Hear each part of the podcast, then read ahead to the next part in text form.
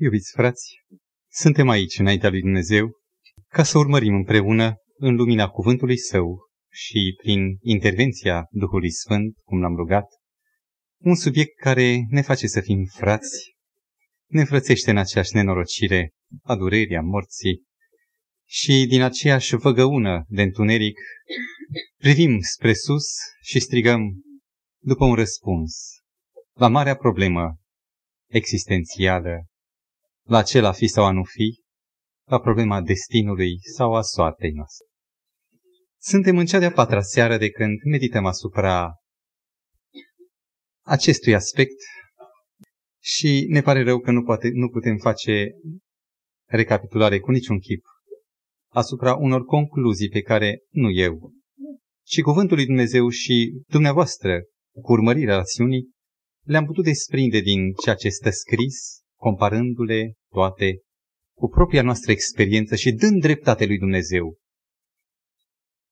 Sub același semn al unei zodii oarecare, nu credem în zodii, dar e un fel, un fel de a zice poetic că fiecare avem un drum. Ne-am întrebat adeseori ce am dori. Și am să mă fac ecoul gândurilor, a aspirațiilor dumneavoastră și v-aș întreba, fără să-mi răspundeți în seara aceasta, dacă ați avea posibilitatea să stați față în față cu acela care dă, dă fără măsură, ce ați cere? Ce i-ați dori? Ce ați spune, ah, dăm asta? Evident că dacă vi s-ar pune întrebarea aceasta și ați fi siguri că nu n-ar fi doar o întrebare retorică, ci o posibilitate autentică, reală, sunt sigur că ați spune, mai întâi dăm timp să mă gândesc. Și recapitulând cam ce am cere noi, trec în revistă visele de copil, când ceream jucării, erau singurii factori de fericire.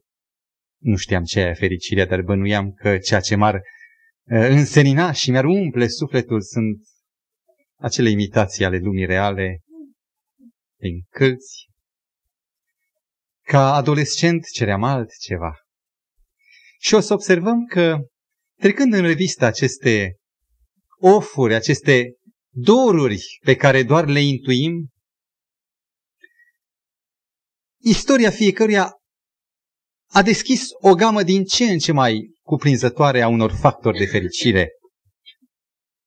Bani, sănătate, haine, mașină, adeziune, aplauze. Umpleți-le cu tot ceea ce omenirea le-a putut tânji vreodată. Dar dacă urmărim acești factori de fericire, factori care chezășluiesc o soartă luminoasă, o soartă fericită, o să observăm că pe măsură ce vârsta noastră ar înainta și am devenit mai experimentați, am căutat acei factori care nu să ne umple viața ca pe o vitrină de cristal cu bibelouri, ci să ne dea acele una, două sau poate cât de puține elemente care să ne dezlege de îndatoriri, de limite, care să ne facă pe noi liberi de factorii de nefericire. Și ca omul să devină din ce în ce mai mult un autocrat. Kratos, putere auto pe sine. Adică să se conducă el pe sine. Să devină din ce în ce mai mult un autodeterminator al soartei sale. Adică să-și hotărască singur destinul. Dacă v-aș întreba ce ați dori în această lumină, ce ați alege? Nu eram nici prea copil, nici prea mare, nu visam cu voce tare pentru că mi-era rușine să spun acest vis al meu, dar vorbeam cu fratele meu din când în când ce-ar fi să fii rege. Probabil rege să fii independent de toate. Ești omul pe vârful piramidei independenței și a crației, a puterii. Și din acea perspectivă, toate sunt sub tine, nimic deasupra ta. Cred că din această perspectivă a unui rege și a experienței unui rege, care a avut toate posibilitățile, fără niciun fel de paranteză, ci că asta n-am putut să o fac, că n-am avut fonduri sau mai așteptă o ocazie mai bună. Regele își face ocazie. Oamenii confluează să-i ofere cât mai multe avantaje unui rege. Ei bine, am în fața mea și aveți și dumneavoastră înainte niște concluzii a unor regi. În istorie au fost regi buni, regi răi, regi mai nefericiți, mai fără izbândă, sau regi cu o aureolă de pace și de realizare, regi cu adevărat fericiți, cântați de urmași, al căror nume se perpetuează și oamenii își iau acele nume și le dau copiilor lor. Unul din cei mai invidiați, regele Solomon, care a domnit 40 de ani, deci foarte trainică împărăție, în pace, n-a avut niciun fel de război, din 971 până 931 înainte de Domnul Hristos, acest rege declară într-una din concluziile sale în Cartea Proverbelor câteva gânduri care vă rog să le rețineți. Ele provin din înălțimea experienței unui suveran. Proverbe 3, versetul 5. Apropo de soartă, dacă vrei să ai soartă fericită, eu ca rege, iată ce-ți zic. Încrede-te în Domnul din toată inima ta și nu te bizui pe înțelepciunea ta.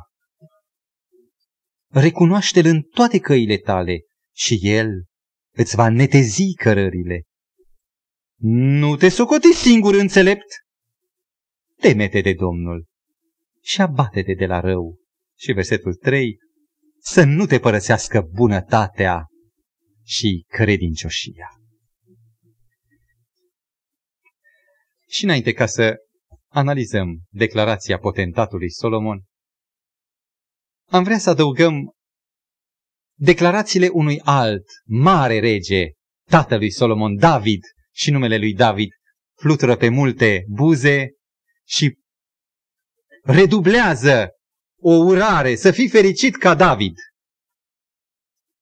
David care domnește tot 40 de ani, o frumoasă coincidență ca și fiul său, din 1011 înainte de Domnul Hristos până în 971. Și David, el care a experimentat o urcare, o creștere. Solomon, să zicem că n-a avut experiența aceasta. El s-a născut în palat și a rămas în palat toată viața, murind într-un pat de fildeș. În timp ce David a fost luat cu mirosul oilor în haine de la stână și a fost condus pe un drum amețitor până la suprema întronare ca uns al lui Dumnezeu, ca rege al unui regat care devenea din ce în ce mai temut și martorii din afara lui Israel mărturiseau această deplină realizare a lui David. Ascultați ce spune regele David apropo de soartă, apropo de căile pe care și el le-a căutat de a deveni cu adevărat fericiți. Psalmul 37 cu versetul 3. Acasă, dacă aveți răgaz, citiți întregul psalm. E deosebit de frumos. Insistăm doar asupra celor aspecte care privesc soarta sau destinul. Versetul 3. Încrede-te în Dumnezeu și fă binele, umblă în credincioșie.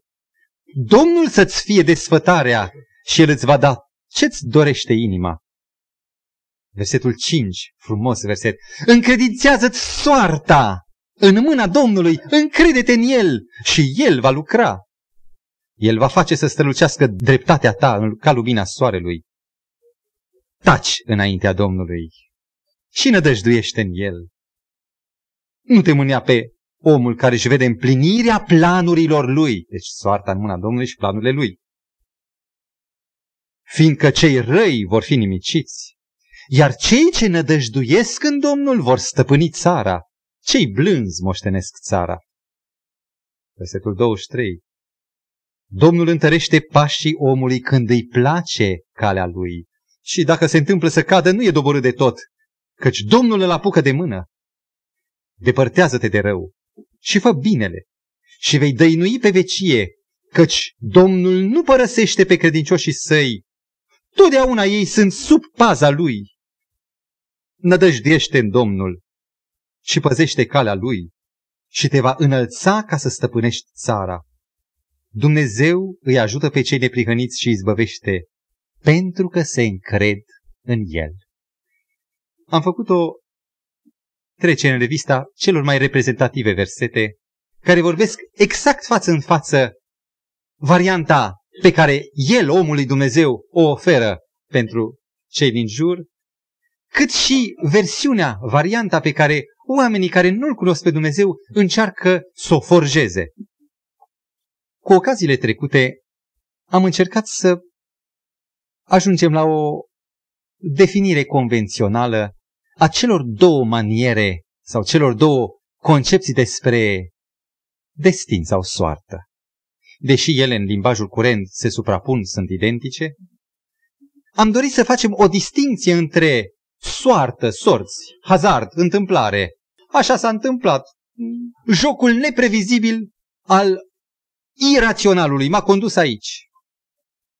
Concepție care domnește în mintea majorității lumii acesteia vis-a-vis de un traseu pe care nu omul l-a făcut. Prima viziune îl urcă, îl ridică pe om ca creatorul propriului său destin, deși constată că nu depinde de el nimic. Dar în a doua viziune, Dumnezeu este acela care, creindu-l pe om, îi oferă și o destinație. Ce înseamnă destinație? O țintă, un capăt, un scop. Și am preferat ca să numim soartă viziunea întâia, în timp ce destin, legat uh, expresia de o focalizare, o împlinire, un mers către un punct de realizare, să-l numim destin, derivând din destinație, din ceea ce Dumnezeu a pus în fața omului ca un destin al său individual sau poate colectiv. Și ocaziile trecute, chiar ultima dată, am rămas asupra unei întrebări pentru care s-a și construit platforma prin cele două declarații imperiale a lui Solomon și a lui David. Întrebarea era, accept pe Dumnezeu. Îl recunosc că este într-adevăr făcătorul a tot ce există și numai așa lucrurile își găsesc un scop, un sens. Dar ele departe sus, eu, printre semenii mei furnici.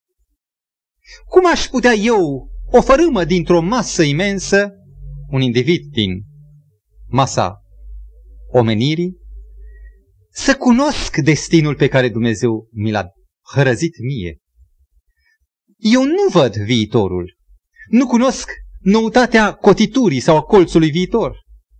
Și atunci când nu-mi văd destinul și în același timp sunt împresurat de o puzderie de am- alternative, de amănunte, cum aș putea eu să intru în destin? Am înțeles, prin credința în el, prin a mă preda lui.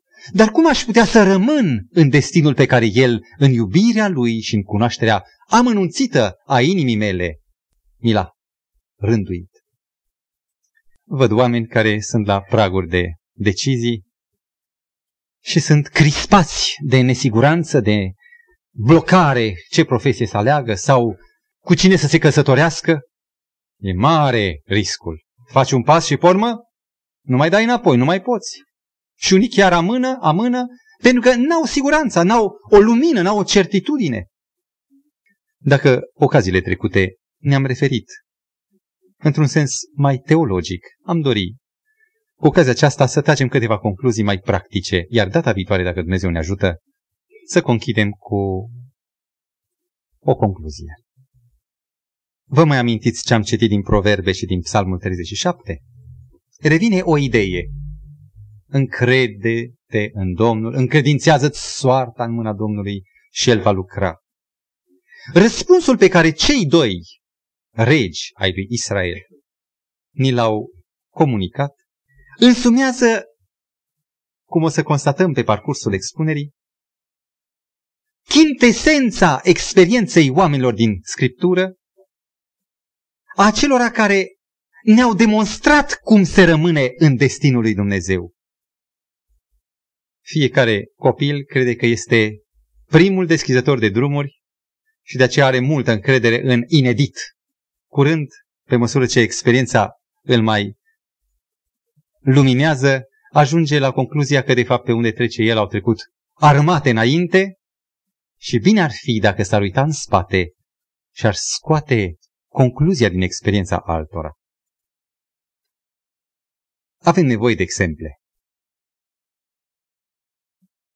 Și pentru că foarte des se vorbește despre cel din tâi om, cu prima experiență în păstrarea destinului sau în încercarea de a își făuri un destin luminos, Adam, am dorit să recunoaștem că acest personaj real, părintele nostru, trupesc, a trecut printr-o experiență a opțiunii, a alegerii destinului, care este atât de prototipică, care se identifică cu noi.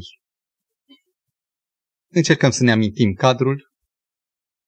Tatăl din iubire alcătuiește un cadru fericit, o planetă minunată și ca coroana creațiunii, Dumnezeu, prin un act de voință specială, creează pe Adam și pe Eva. Nu sunt dobitoace. Îngerii văd că au cuget, au voință. Dumnezeu a creat cu libertate de alegere. Fără libertate de alegere, un om nu poate fi fericit. Să-mi dai tot, dar dacă nu mă lași pe mine să vreau, sunt nefericiți și de aceea se nasc atâtea conflicte între copii și părinți, care părinții vor să le dea tot, dar copiii vor altceva, vor să-și afirme această libertate fundamentală, alegerea.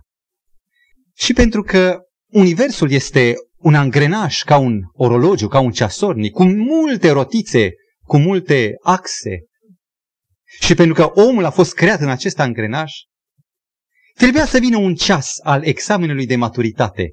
La noi e 18 ani după ce copilul a reușit să mai repereze anumite traiecte, anumite legi precise și înțelege că chezășia vieții și a integrității lui depinde de subordonarea acest, față de aceste norme, omul primește libertate de matur, de major, pregătind acest ceas al maturității, Dumnezeu a pus un pom în mijlocul grădinii, alături de pomul vieții, un pom simbolic numit al cunoștinței binelui și a răului.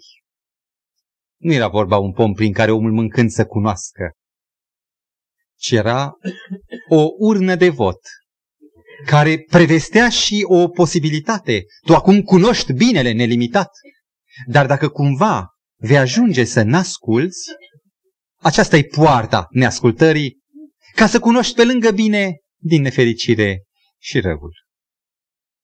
Și proba lui Adam consta în aceasta. Ca ființă liberă, majoră, să-L accepte pe Dumnezeu, să-L aleagă pe Dumnezeu ca conducător, ca suveran al destinului său. Aceasta însemna ca o rotiță liberă să accepte să intre în angrenaj pentru destinația pentru care Dumnezeu l-a creat. Și în acest angrenaj al fericirii, al binelui, al realizării de pline, să fie încă o limbă care să cânte un cântec de bucurie și de mulțumire. Deci să-L aleagă pe Dumnezeu ca conducător al destinului său, să se subordoneze de liberă voie. Și în același timp să creadă pe temeiul cunoașterii lui Dumnezeu că El, Dumnezeu, e în stare să ia destinul lui Adam și să-l ridice pe cele mai înalte culmi ale fericirii și realizării de sine. Dumnezeu l-a învățat în timpul celor, în ghilimele, 18 ani până la maturitatea alegerii, l-a învățat că universul în care Adam trăiește este un univers tridimensional. Nu iau în sens uh, geometric, o iau în sens spiritual. Oamenii fără Dumnezeu au un univers bidimensional. Sunt ei și lumea. Și în această relație dintre cei doi factori care se conjugă, care confluează și se uh, luptă pentru o uh, ordonare, uneori omul e înfrânt, alteori el înfrânge lumea, oamenii, semenii, evenimentele. Și Dumnezeu îi spune Adam, dacă recunoști că universul acesta este tridimensional, care are o dimensiune verticală, că pe lângă tu și lumea sunt eu deasupra în stare să-ți conduc totul, atunci vei fi fericit. Adam n-avea motive de îndoială. Tatăl său întotdeauna l-a luat la piept, tatăl său Dumnezeu. A avut discuții cu îngerii. A cercetat creațiunea lumii și n-a găsit cea mai mică umbră de îndoială sau de teamă, de nesiguranță. Și în Geneza, capitolul 3, are loc examenul propriu-zis, când stând de vorbă soția lui Adam cu o ființă pe care o mai văzuse, dar care se manifesta acum într-un mod cu totul deosebit, era diavolul din spatele șarpelui, care capacita acest șarpe la puterea, la capacitatea unei ființe inteligente, intrând în discuție și auzind o solie fulminantă, Adame, tu ești om. Dacă vei mânca din acest pom, vei deveni Dumnezeu. Destinul tău e ratat în condiția asta. Dacă tu mă asculți pe mine, vei deveni conducătorul propriului tău destin. Și destinul tău va fi, va urca cu adevărat acum, la acea dimensiune pe care nici n-ai putea să ți-o imaginezi și care depășește orice așteptare. Și, din nefericire, Adam, necrezându-se, îndoindu-se de adevărul lui Dumnezeu că El poate să conducă totul și având îndoieli plus egoism de a realiza ceea ce Dumnezeu nu-i promisese că va fi ca Dumnezeu, era destul că era fiul al lui Dumnezeu. El vrea să fie acum ca Dumnezeu, după cum și șarpele dorise, nu șarpele, diavolul, dorise acest lucru înainte. Reduce Adam universul tridimensional și spune de acum, lumea este între mine și voi. Suntem urmașii lui Adam. Am relatat examenul primului nostru părinte tocmai pentru a regăsi reluarea în forma particulară a experienței noastre.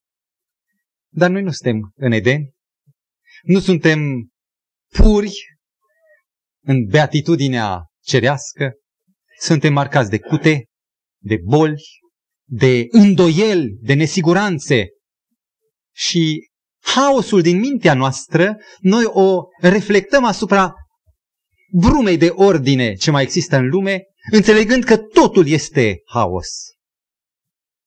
Noi suntem chemați acum, deși în condiții total nefavorabile, altfel decât Adam, să refacem alegerea, să refacem examenul maturității, să intrăm în ciuda valului dinăuntru și din afară, într-o relație în care Adam, favorabil fiind, a zăbovit să o facă. Vă amintiți din nou cuvintele din Proverbe și din Psalmul 37? Care este prima trăsătură, prima soluție ca să rămâi în destinul său? Am să vă citesc din nou câteva din cuvintele citite la început. Solomon spunea, încrede-te în Domnul tridimensional. Din toată inima ta, inima ar vrea să se creadă în ea. Din toată inima ta încrede-te în Domnul și nu te bizui pe înțelepciunea ta. Recunoaște-L în toate căile tale. Nu te socoti singur înțelept. Ce vă spun aceste cuvinte? Să vedem și mai clar în lumina Psalmului 37. Încrede-te în Dumnezeu, spune psalmistul David. Încredințează-ți soarta în mâna lui Dumnezeu. Încrede-te în El. taci înaintea Domnului. Câte valuri nu ne sugrumă, nu ne pun un nod, că ai vrea să zici, da de ce? Taci înaintea Domnului. Mai bine nădăjduiește în El. Taci înaintea Domnului și nădăjduiește în El. Nădăjduiește în Domnul și Dumnezeu, urmează apoi o viziune a făgăduinței, a promisiunii lui Dumnezeu, că toate vor fi conduse. Aceasta este soluția care s-ar numi, într-un mod general, predarea. Mărturisesc că atunci când am auzit despre subiectul predare sau despre subordonarea liber consimțită, conștientă, matură, cu toată inima vrând să o fac, nesilit de nimeni, am avut o mică reținere. Nu știu, poate v-am mai spus. N-aveam Biblia în casă, dar în momentele de hoinăre la gândurilor ajungeam și către nivelele serafice cerești și mi-amintesc foarte precis cum un gând, nu știam de unde vine, acum înțeleg, mi se adresa, tăcut, în minte, predă-te lui Dumnezeu. Și mă apuca un spas și... Nu, nu acum. Mă tem. Mi-amintesc exact și unde mă aflam. Cred că aveam 16, 17 ani, 18. Nu știam încă de Dumnezeu aproape nimic. Decât ce auzeam vorbindu-se la colțul străzii. Și la acest gând predă-te libertatea, inițiativa, acea uh, convingere că eu am pricepere, am putere, am forță creatoare, eu pot să o fac, mi se părea că este o călugărire, o reducere a capacităților umane, o negare de sine. Așa ar fi dacă ar fi în dreptul unui om. Dar eu nu știu nimic despre viitor. Și ca să nu mai revin, mă uit la fericita posibilitate pe care o am și pe care au avut-o eroii Bibliei, ca în fața macazurilor sau a răscrucilor vieții, ca să rămână în destinul său și ca să nu-și scoată viața de pe șinele pe care Dumnezeu le-a proiectat dinainte. Trenul poate deraia. Ca să nu deraieze, au spus, Doamne, îmi încredințez alegerea în mâna Ta, mă predau, facă-se voia Ta. Predarea in, in, implică două aspecte. Citirem ocazia mai trecută despre Iosif, unul din patriarhi, fiul lui Iacob, care din capitolul 37 al Genezii până către sfârșitul cărții Geneza, trece printr-o succesiune dramatică de evenimente triste, nefericite. Multor ne întrebăm ce rost mai au și durerile, necazurile. De ce dacă el, Iosif, e credincios, trebuie să treacă prin tunelul întunericului și a disperării? Și în toate acestea, Iosif nu se stinge din viață. S-au făcut niște experimente în Orient, în luptele Vietnamului, când erau prinși prizonierii albi, băștinașii le spuneau, fiți atenți, în trei luni vi se vor da drum, atât durează detenția voastră. Și oamenii lucrau, ce li se cerea, făceau, se subordonau, se disciplinau în speranța celor trei luni care se termină. Și după trei luni venea cineva și spunea, o schimbare, mai trebuie încă patru luni. Și după patru luni se fac schimburi de prizonieri și li se va da drumul. Și nu patru luni disciplină cu mințenie. Și după patru luni, încă o perioadă de două luni. Și printre deținuți era un soldat american foarte robust, puternic, parcă clădit să biruiască, să spargă cu pieptul barierele. Și i-a scăpat cineva o vorbă, fii atent, astea să nu mai vorbe, noi de aici nu mai ieșim. În fața descoperirii viziunii sumbre a fatalității, a compromiterii destinului său, mă gândesc la Iosif acum, acest voinic, acest Samson printre colegii săi, într-o săptămână se îmbolnăvește, nu de o boală infecțioasă.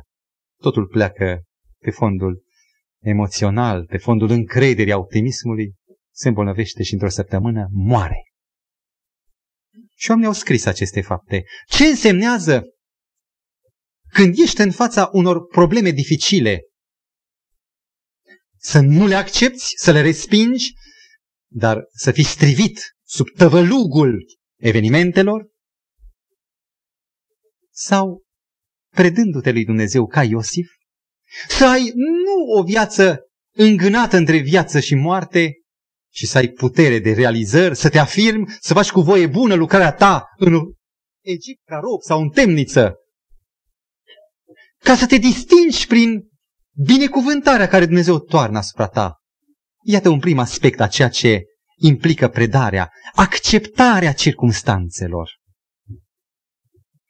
Să nu anticipați încă, știu că ne gândim imediat la acea pasivitate nenorocită, mahomedană, a unei subordonări imobile, nedinamice față de un șir de evenimente fără să mai încerci să faci nimic. Ajungem și aici. Dar predarea mai implică încă ceva.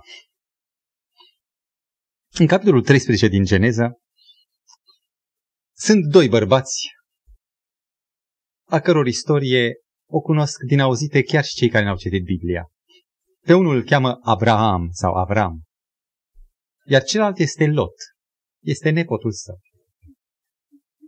Veniseră amândoi dintr-o țară unde aveau de toate, dar Dumnezeu le-a spus, iau înainte, dacă vrei ca să rămâi al meu, părăsește-ți casa și ia-ți turmele, robii și pleacă, îți voi arăta eu unde. Nici măcar nu i-a spus destinul 2, unde se termină. Destinul era privegia, primul destin, prezent, dar cel final, al doilea, nu știi încă unde, dar vei vedea. Și Avram și Lot cred amândoi. La un moment dat, în călătoria lor, primind binecuvântare de la Dumnezeu, cu turmele mult înmulțite, ajung la conflicte legate de iarbă, de oaia mea, oaia ta, ciobanii mai iubindu-și fiecare stăpânul, s-au iscat certuri și cele din urmă Avram îi spune lui Lot, nu este țara toată înaintea noastră, iau înainte. Dacă mergi tu la dreapta, eu iau la stânga. Și invers, dacă tu preferi stânga, iau la dreapta. E o anomalie. Lot, cu vreo 30 de ani mai tânăr, ca un nepot. Avram, la data aceasta un venerabil bătrân.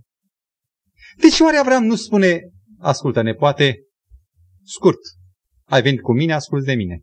Eu iau încolo și tu descurcă-te. De ce Avram spune alege? Eu cred că Lot a încercat, chiar dacă i-a surâs ideea să facă el alegerea, o fi încercat, nu, unchiule, te rog, pe tine ești, te rog, perii albi, ai dreptul să conduci, ești mai mare. Și Avram a zis, nu, nu, alege tu. Nu vreau să aleg. Și sfârșitul știți. Lot alege pe unele criterii, Avram nu alege, îl lasă pe Dumnezeu să-i destine drumul, să-i traseze drumul și Avram se împlinește pe când Lot e ruinat de evenimentul alegerii lui. Predarea pe lângă acceptarea circumstanțelor mai implică și un refuz conștient de a nu lua inițiativa tu, ci de a lăsa pe Dumnezeu să o facă de a lăsa pe El să hotărască, iar singura mea alegere este să accept voia Lui, să vreau varianta Lui, nu să impun, să optez eu pentru o varianta mea personală. Sunt sigur că, ascultând aceste cuvinte, cineva ar putea să spună, e o nebunie. Tot ce s-a zis e o nebunie. Și îmi dau seama că are dreptate. Judecând într-un univers bidimensional, când singura ta șansă e să alegi și să n-accepti circumstanțele, să lupți, să dai până la capăt, E adevăr o nebunie. Singura deosebire e de concepție. Că dacă sunt numai eu și lumea, de adevăr, eu trebuie să fiu omul iute să iau înainte, mă scol cu oră înainte. Dar dacă Dumnezeu este cel care decide în final, îl cunoașteți pe Dumnezeu. Mă bucur că pot spune, la nivelul meu, slab, îl cunosc și eu pe Dumnezeu. Și nu-l cunosc din povești, îl cunosc experimental. Și au fost momente când aveam simțământul că sunt legat la ochi, că merg prin noapte, fac un salt în noapte, când uh, calc în gol. Și am spus, Doamne, dacă Tu vrei să calc pe aici, eu calc. Eu cred în Tine, Te cunosc. Și am făcut pasul. Și a ieșit minunat, mai bine decât dacă ar fi încercat cel mai select sfat de viitorologi să-mi prescrie drumul. Ce cunosc eu din Dumnezeu? Care sunt motivele pentru care eu fac pasul în noapte, în negru? Dumnezeul Scripturii nu e un zeu. Este Dumnezeu viu, care se implică în viața noastră. Admiteți, vă rog, sau judecați, în fața unui Dumnezeu a tot prezent, care este și aici, și în sfatul dușmanilor mei. Nu ca am dușman, dar ca ilustrație. Un Dumnezeu atot puternic, care poate totul și în fața căruia toate evenimentele și amănuntele vieții, minorele amănunte, sunt doar ocazii de a-și manifesta și mai triumfător voia sa. Deci atot prezent, atot puternic. Și un Dumnezeu care s-a demonstrat ca fiind iubire, dând pe scumpul Iisus Hristos, singurului Fiu, să moară pe crucea Golgotei pentru mine, pentru tine, în timp ce noi eram păcătoși și hulitori.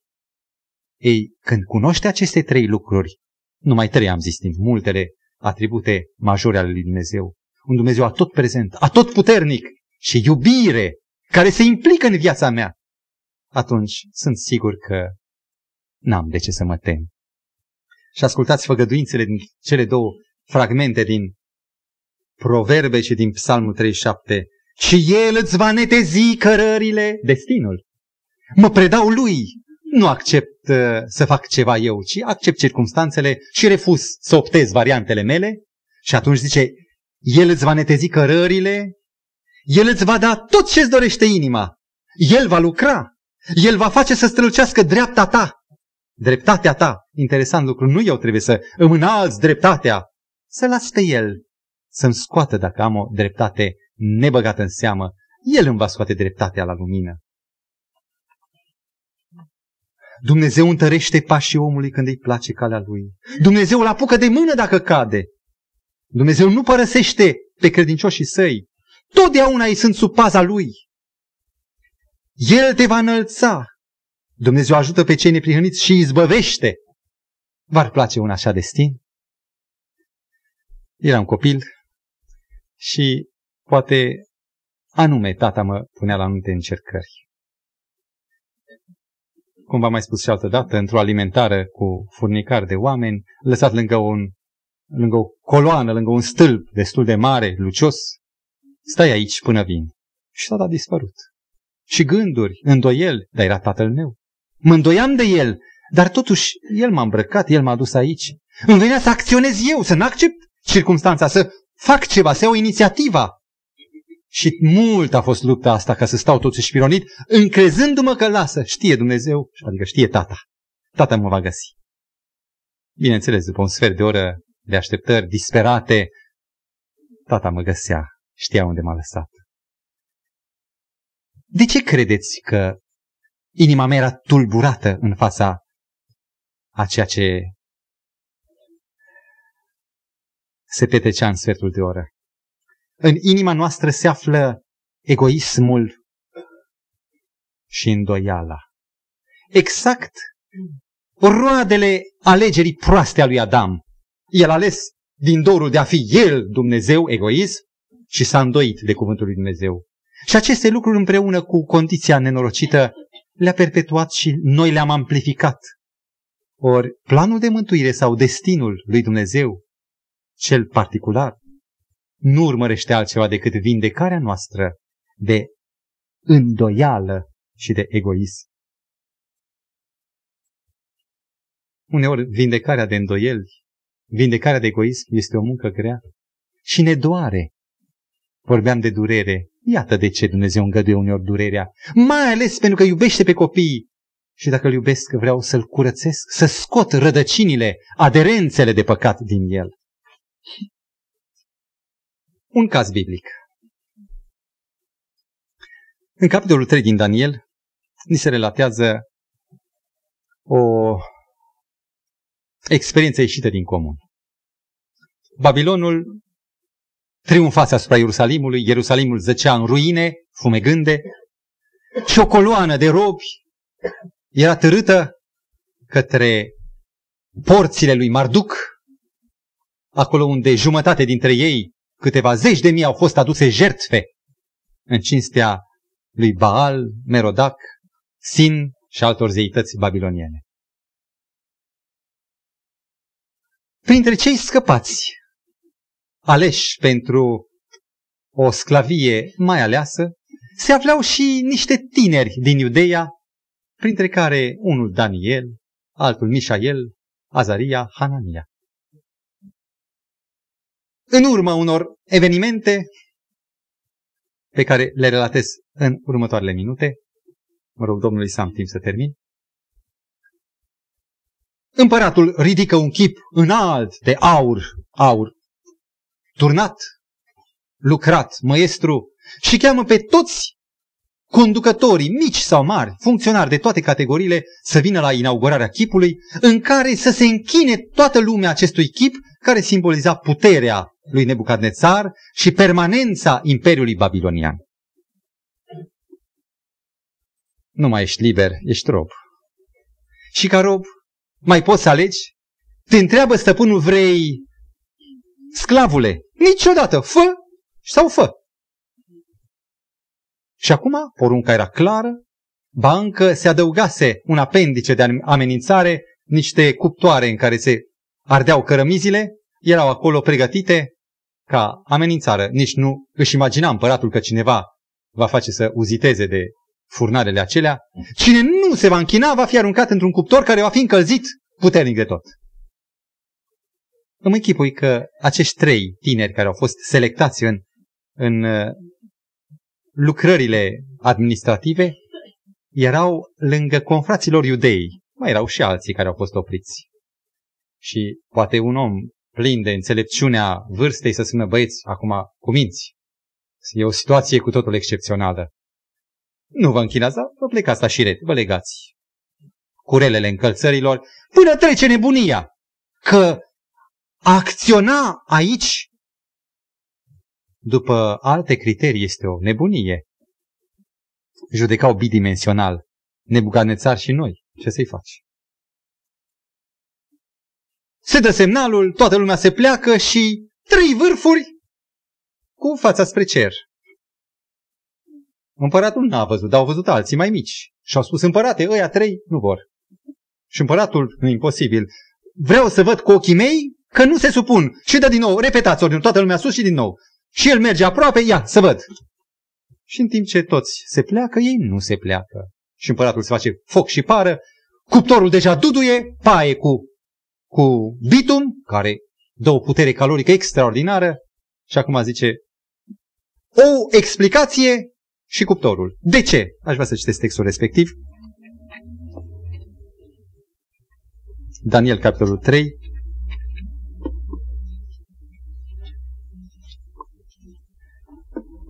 Versetul 14. În adin soare Shadrach, Meșac și Abednego, numele lor babiloniene, nu slujiți voi Dumnezeilor mei și nu vă închinați chipului de aur? Și care-i Dumnezeul acela? Versetul 15, ultima parte, care dacă arunc în cuptor vă va scoate din mâna mea. Și cei trei fac o plecăciune reverențioasă și zic, noi nu avem nevoie să-ți răspundem la cele de mai sus. Iată, Dumnezeul nostru căruia îi slujim poate să ne scoată din cuptorul aprins și ne va scoate din mâna ta împărate. Este versetul 17 și versetul 18, le, le vom analiza după aceea. Și chiar de nu ne va scoate, să știi împărate că nu vom sluji Dumnezeilor tăi și nici nu ne vom închina chipului de aur pe care l-ai înălțat. Punct. Aș vrea să vă întreb acum, ce afirmă versetul 17? Dumnezeu poate și ne va scoate. Încredere, care a fost primul capitol în care Adam și noi cădem? Neîncredere. Sau acea totală dependență mă încred, am încredere în Dumnezeul viu. Și versetul 18 afirmă al doilea triumf asupra celui de-al doilea rău. Vă amintiți neîncrederea și încă ceva. Și ascultați ce spune versetul 18. Și chiar de nu ne va scoate, noi să știm, părate, că noi tot nu vom sluji Dumnezeilor tăi. Când ai ajuns la acest prag, viața, viața e în joc, mai lași din pretenție, viața. Orice om își iubește viața, din ce motiv? Pe de o parte e legitim să-ți iubești viața, Dumnezeu ți-a dat-o ca să ți-o crotești, nu să ți-o risipești. Dar pe de altă parte este o nuanță a egoismului. E ceea ce hohotește din mine. Vreau eu pentru mine egoismul. Dacă ei biruiesc în versetul 17 asupra neîncrederii și îndoielii, oare poate unul dintre ei mai tânăr o fi zis și crea, chiar crezi că din vâlvătăi poate Dumnezeu să ne scoată? Poate aveau și ei fireștile neîncrederi, dar credința biruie. Noi oricum, noi credem că poate, poate că planurile lui sunt altele, dar noi tot nu ne închinăm chiar dacă ar fi să murim. Deci lepădarea egoismului, cele două, scăparea de îndoială și scăparea de egoism. Citiți dumneavoastră cum se rezolvă această criză când împăratul este îngrozit văzând în cuptor nu niște niște carne omenească strângându-se sub puterea focului, ci trei tineri înalți, stând în picioare discutând, neavând nici călduri, nici simțând văpaia, și lângă ei un altul, nu era altul decât Domnul Isus, care a vrut să-i onoreze, personal fiind cu ei în cuptor. Și după ce îi scoate afară Nebucadnețar, îngrozit și genunchii tremurând, declară versetul 28 din același capitol. Nebucanețar a luat cuvântul și a zis, Binecuvântat să fie Dumnezeului Shadrach, Meșac și Abednego, care a trimis pe îngerul său și a izbăvit pe slujitorii săi, care, ce scrie la dumneavoastră? Auziți? Prima biruință. Planul de mântuire urmărește să ne realizeze încrederea în El, care s-au încrezut, rețineți, în El, și la sfârșitul versetului 28, și și-au dat, al doilea scop al destinului sau planului de mântuire, și și-au dat mai degrabă trupurile lor decât să slujească să închine altui Dumnezeu. Ce este al doilea aspect? Biruirea asupra, biruința egoismului. E frângerea acelei iubiri de sine. Iubesc pe Dumnezeu mai mult decât propria mea pătrățică de viață. Și cei trei tineri sunt declarați de către cer promovați. Ei sunt buni pentru cer. Destinul lor s-a realizat în a-i elibera de neîncredere sau de îndoială și de egoism. Paranteză. Oare câți tineri, câți în vârstă, din lumea aceasta, n-au auzit despre principiile lui Dumnezeu și câți nu sunt teoretic convinși, 100%. Și cu toate acestea, încă ezită. De ce credeți că ezită? N-au încredere că Dumnezeu este cu adevărat atât puternic și poate să facă tot. Și egoismul. Exact cele două rădăcini care îl declară pe om încă imatur, încă nu pregătit pentru împărăția cerurilor. Și depășind această primă condiție de a rămâne în destinul său, prima condiție am spus că era predarea cu cele două aspecte care le include, spuneam că unii ar putea zice, păi ce deosebire între creștinism și mahomedanism. Mahomedanul, algerianul, stă sub casa lui aproape dărâmată, stând într-o rână și zice, nu plecă, dacă e scris să cadă peste mine, așa trebuie să se întâmple și degeaba fug. Nu este o, o mutilare a umani, umanismului nostru, a calității noastre de om în libertatea pe care o avem, de a renunța la tine și de a te preda, de a te subordona? Nu cumva este omul prezentat ca imobil, manipulat de alte forțe? Citiți, vă rog, toată Scriptura. De la Alfa la Omega. Și veți descoperi că de aceea atât de multă și nu este doar o singură foaie, pentru că alături de Dumnezeu care zice ce trebuie, e și omul care se târguie. E și el factor tot de libertate de voință. Și Dumnezeu nu-și realizează planurile unilateral. Sunt doi factori mobili.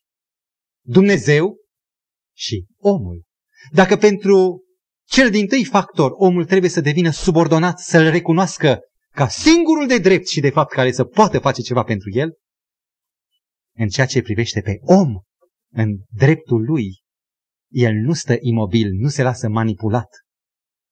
Din aceleași două fragmente din Proverbe și Psalm, redau câteva din gânduri și vedeți soluția de a rămâne în destinul său.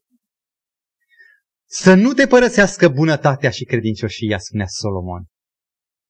Va să zic că omul trebuie să facă ceva. Bunătate, credincioșie, mai departe.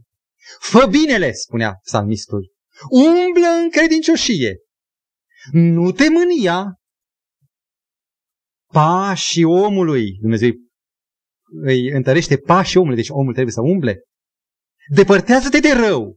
Fă binele și Dumnezeu și păzește calea Domnului. Tu păzește calea Domnului. Ce ați reținut din toate acestea? E mare lucru să știi că Dumnezeu ți-a deschis un destin. Dar e foarte important să știi că destinul acesta trebuie străbătut. Și cum să-l străbați când tu nu știi care este sfârșitul?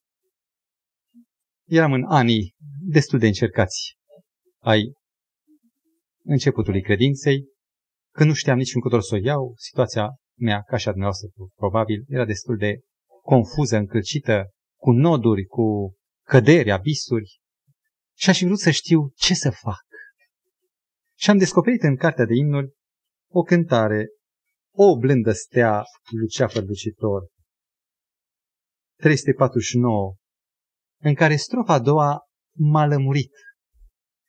Zice așa cântarea, am învățat-o pe de rost.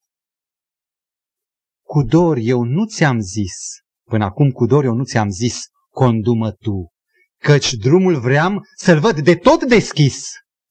Dar de la tine, Doamne, am primit sfat, două puncte, destul să văd un singur pas să fac. Ce ai tu de făcut? Un singur pas. Acest pas ți-l arată Dumnezeu de plin și în situații oricât de confuze ar fi, ai de făcut un singur lucru. Să faci acel pas, indiferent care vor fi destinele finale. Te-ai predat în mâna lui, ai încredere că el va conduce și acum partea a doua care ți aparține este principialitatea sau acționarea principială, nu circumstanțială, după cum sunt împrejurările, ci principial. Și astfel marele plan se realizează bucățică cu bucățică, cu încă un pas, încă un pas, până când uitându-te în spate, te uiți cu imire cât de forjat este destinul tău, se vede că Dumnezeu îl conduce. Și oamenii zic, într-adevăr, e extraordinar cum o duceți voi.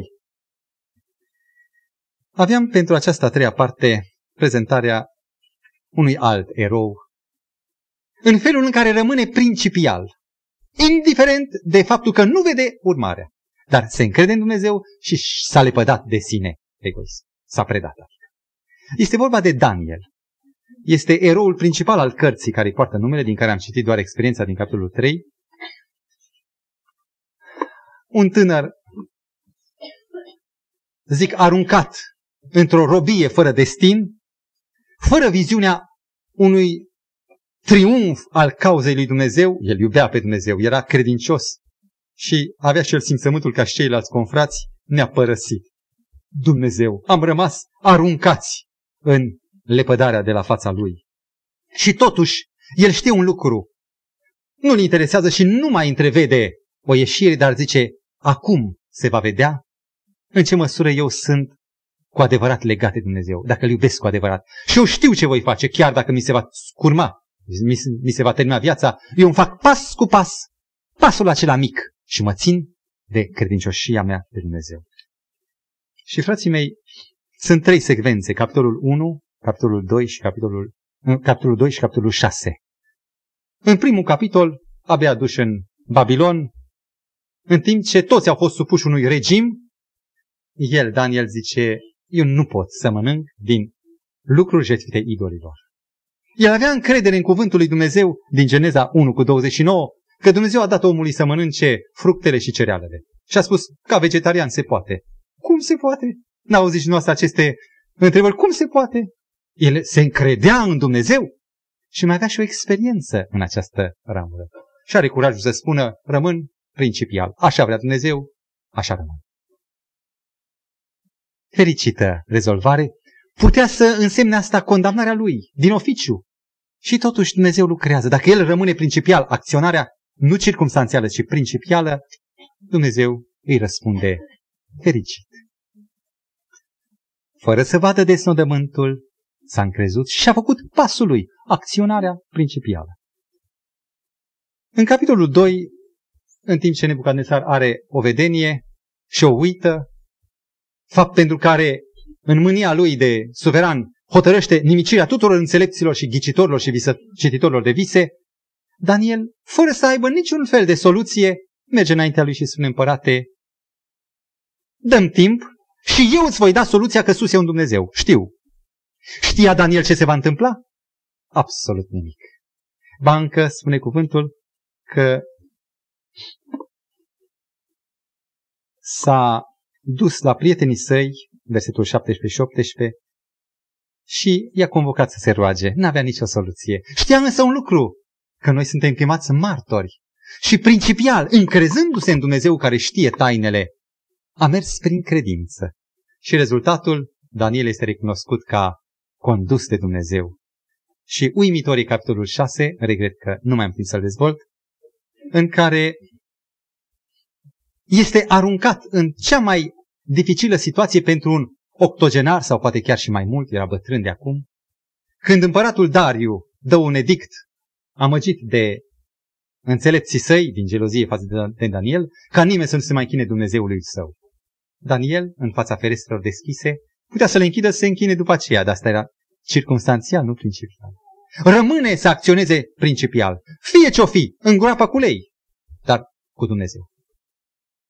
Și Dariu se frământă și descoperă că Dumnezeu l-a putut scăpa. Cum să rămân în planul său? Nu-ți fă griji. Dumnezeu însuși vrea să te conducă spre mântuire. Partea ta este atât de mică și totuși fundamentală. Renunță la inițiative. Predă-te de plin lui. Și apoi, un pas pe care să-l faci cu toată siguranța că știe Dumnezeu restul dacă tu nu încurci planurile. Cu o săptămână în urmă sau două, cineva mă întâmpinase la ieșirea acestei adunări și îmi spunea trec prin mari încercări. Sunt în situația cu tare și îmi voi pierde serviciul abia primit. Și ce veți face, am întrebat eu. Și persoana a spus, nu știu, sunt emoționată, dar nu dau înapoi. Ce fac? Fac în numele Domnului și facă-se voia Lui. Și cu ochii mei am văzut încă o izbăvire minunată. Puneți-L pe Dumnezeu la încercare și veți gusta din bunătatea dragostei Lui. Și veți vedea că este un Dumnezeu care face minuni și care nu lasă pe oameni praștie pe pământ. Și Dumnezeu îi conduce spre slava numelui Său și spre fericirea acestora. Și experimentați aceasta pentru bucuria dumneavoastră și slava Lui. Amin.